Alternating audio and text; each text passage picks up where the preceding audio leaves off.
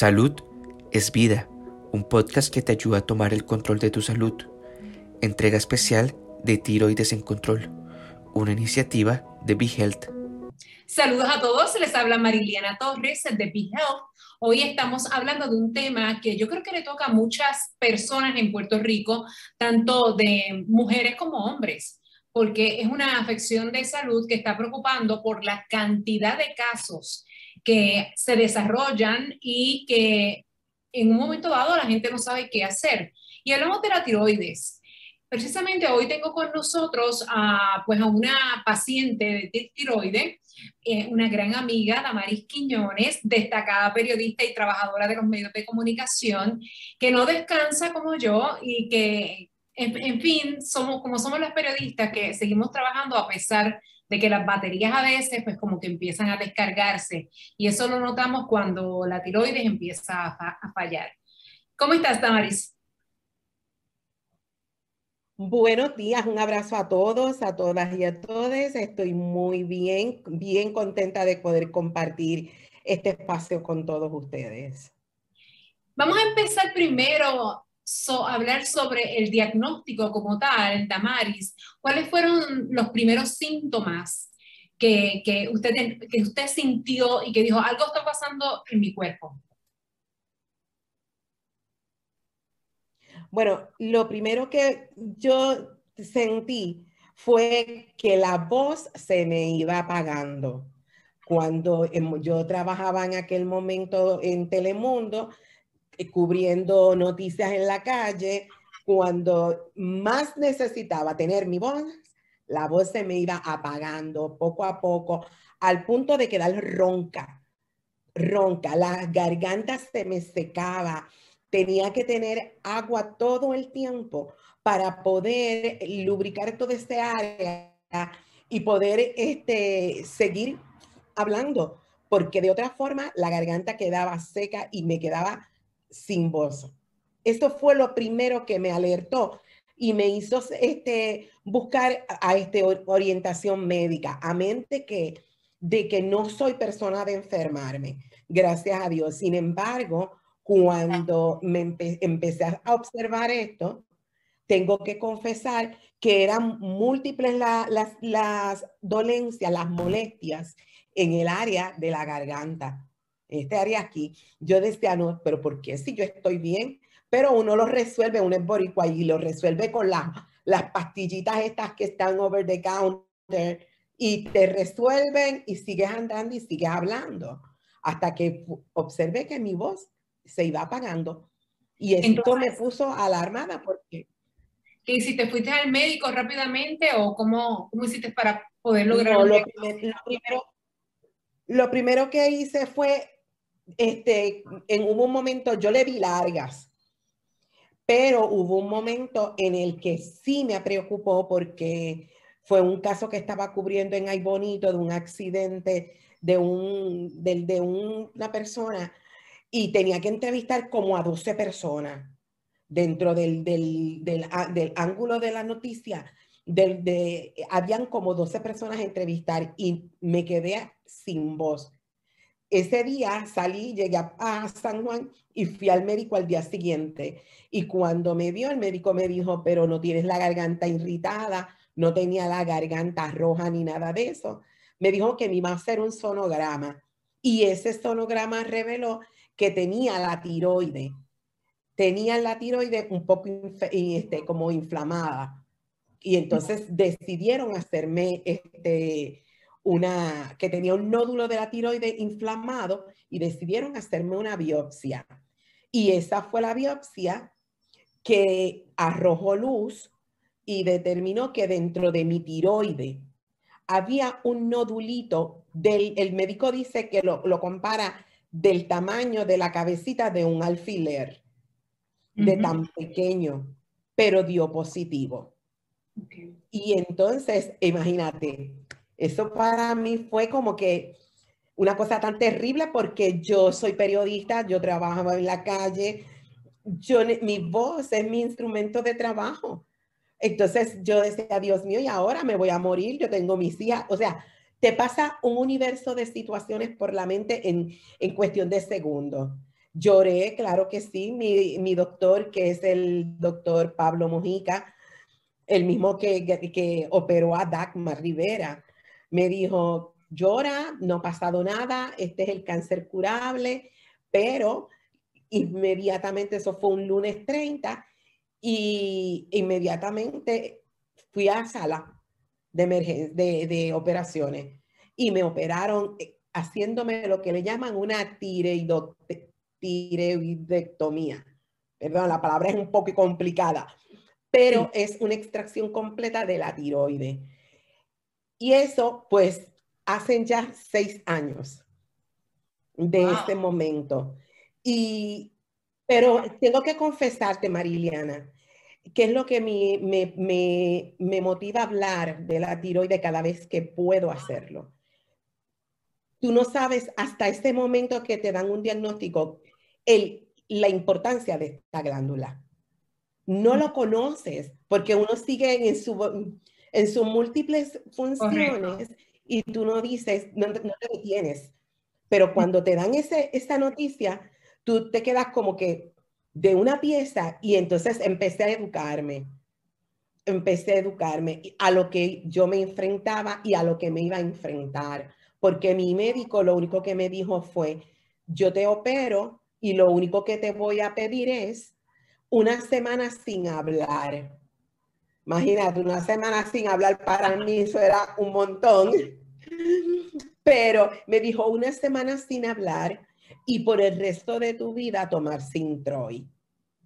Y yo dije, olvídate, si con eso yo me voy a curar, no hay problema. Y así lo hice. Doy gracias a Dios que el proceso no ha sido fácil. No es fácil. Porque tu cuerpo empieza, a ver múltiples cambios en tu cuerpo, cosas que tú no entiendes y que entonces te preocupan.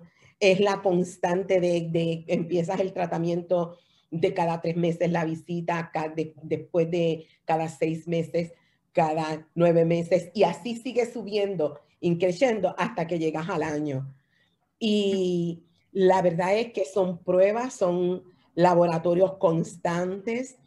Eh, es, esos niveles de, de hormona que te tomas a través del medicamento tienen que estar controlados y tienen que arrojar en las pruebas de laboratorio que esa, esos niveles de hormonas están bien por debajo para que no haya una, no sé, haya algún, algún índice de recurrencia de la enfermedad.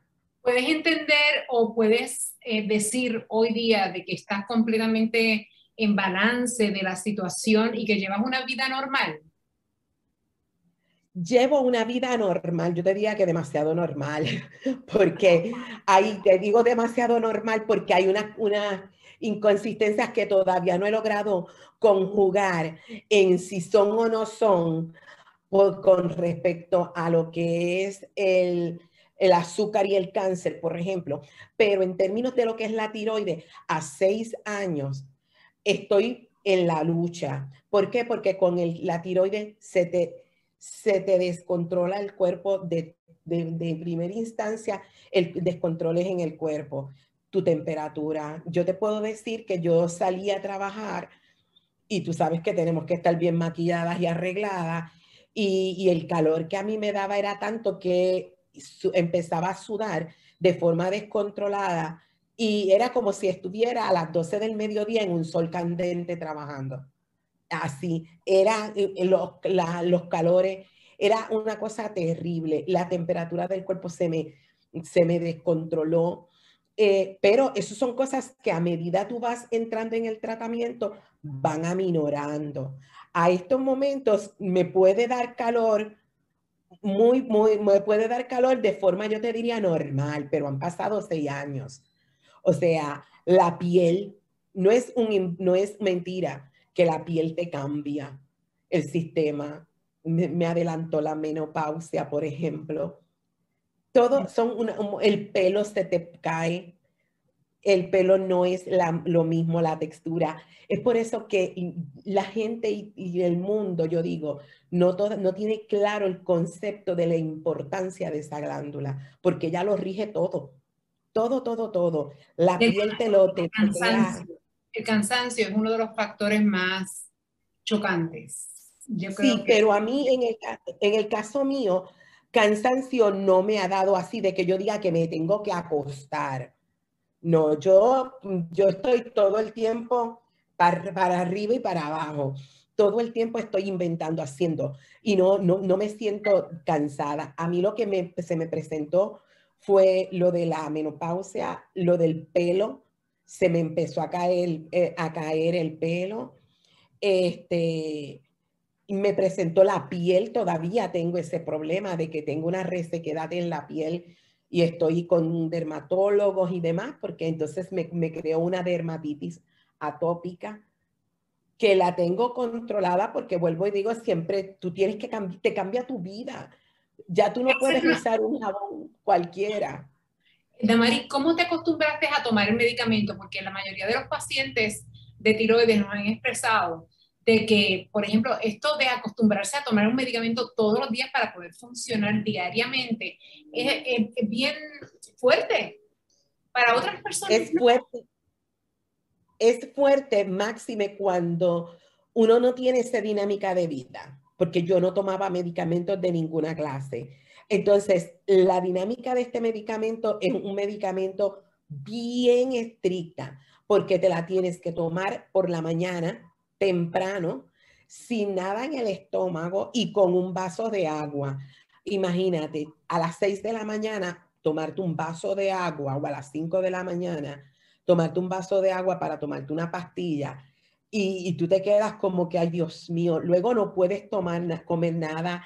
Ese proceso, los primeros días, fue bien intenso, bien intenso porque no me acostumbraba a tomar agua por la mañana tan temprano cuando lo que uno generalmente hace es que se levanta y toma un café. Pues mi café era mi agua. Han pasado seis años, ya no, ya me levanto y me lo tomo lo más, lo más normal. Eh, este, y tomo mi medicina, espero media hora, una hora, para entonces poder ingerir algún alimento. Este, si por casualidad tomo, este, se me olvida que no me pasa, pero que se me haya queda, acabado el medicamento, entonces, ese, este, tengo que, puedo comer, pero tengo que esperar cuatro horas sin comer para entonces tomar el medicamento y esperar una hora para volver a comer o, tomar algo. O sea, es, son unas directrices bien intensas. No es fácil los primeros días, no es fácil. Tampoco es, fue fácil el proceso de una vez operada que te, te extraen la tiroide este, obviamente yo no se nota porque mi médico me dijo, te voy a hacer la herida en el mismo pliego del cuello. El mismo médico me ve y me hace, ¿dónde te, te operé? Y me rebusca, porque no se me nota, yo cicatrizo bien. Pero el proceso después de operar, que entras para tomarte la radiación de la pastilla este, de yodo, a mí me fue de patadas porque me dio ansiedad, porque yo quería hacer, era, no puedes comer este, sal, nada condimentado. Y ese proceso me hizo que me descompensara.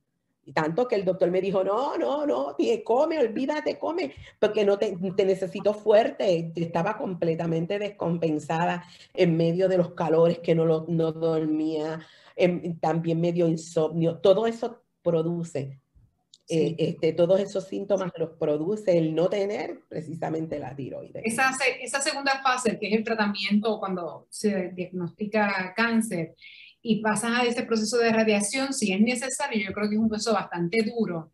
Este, y que después el paciente debe asimilar para poder luego estar en control de su afección de salud. Eh, Damaris, eh, quisiera que le enviaras un mensaje a aquellas personas que todavía no se atreven a realizarse la prueba del TSH, que es relacionada a la prueba de la tiroides, o aquellas personas que están empezando en este proceso y están aterradas, pensando quizás en, lo peor y no se dan la oportunidad de vivir una vida saludable y sobre todo en control. En efecto, Mariliana, es bien importante. No tan solo el TSH, es bien importante hacerse las pruebas de laboratorio independientemente estemos en pandemia o no. Yo, por ejemplo, tenía la costumbre de que todos los eneros de cada año, tanto a mis niñas como, tanto mis niñas como yo, nos hacíamos un, un chequeo completo del laboratorio. Pero, irónicamente, pues me pasó esto. Aún en enero, sabiendo que estaba bien, fue en marzo cuando me descubrieron lo de la molestia de la tiroides. Es importante que la gente entienda que la tiroides es la glándula que lo controla todo. Ella te puede controlar, ella te controla desde la punta del pelo hasta la punta de los pies. tus pensamientos, todo. Es importante hacerse esa prueba y hacerse este, y visitar al médico, obviamente. Tomar las medidas este, cautelares si sientes que la voz se te apaga, si tienes una ronquera que te, te, afecta de forma recurrente, no esperes, no pienses que es un, un catarro o una, un resfriado. Verifica tu tiroides. Como cuestión de hecho, siempre debes hacerlo. En las cosas a tiempo tienen remedio.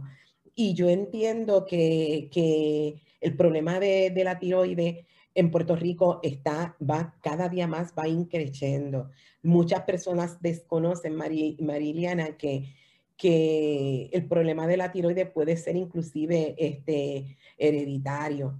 Yo a mis hijas, después que me pasó esto, mis hijas saben que tienen que hacerse sus pruebas de laboratorio y verificar su tiroides porque tienen ya, siempre la herencia va vía materna, vía el área de, de la madre, y ya saben que yo la sufrí.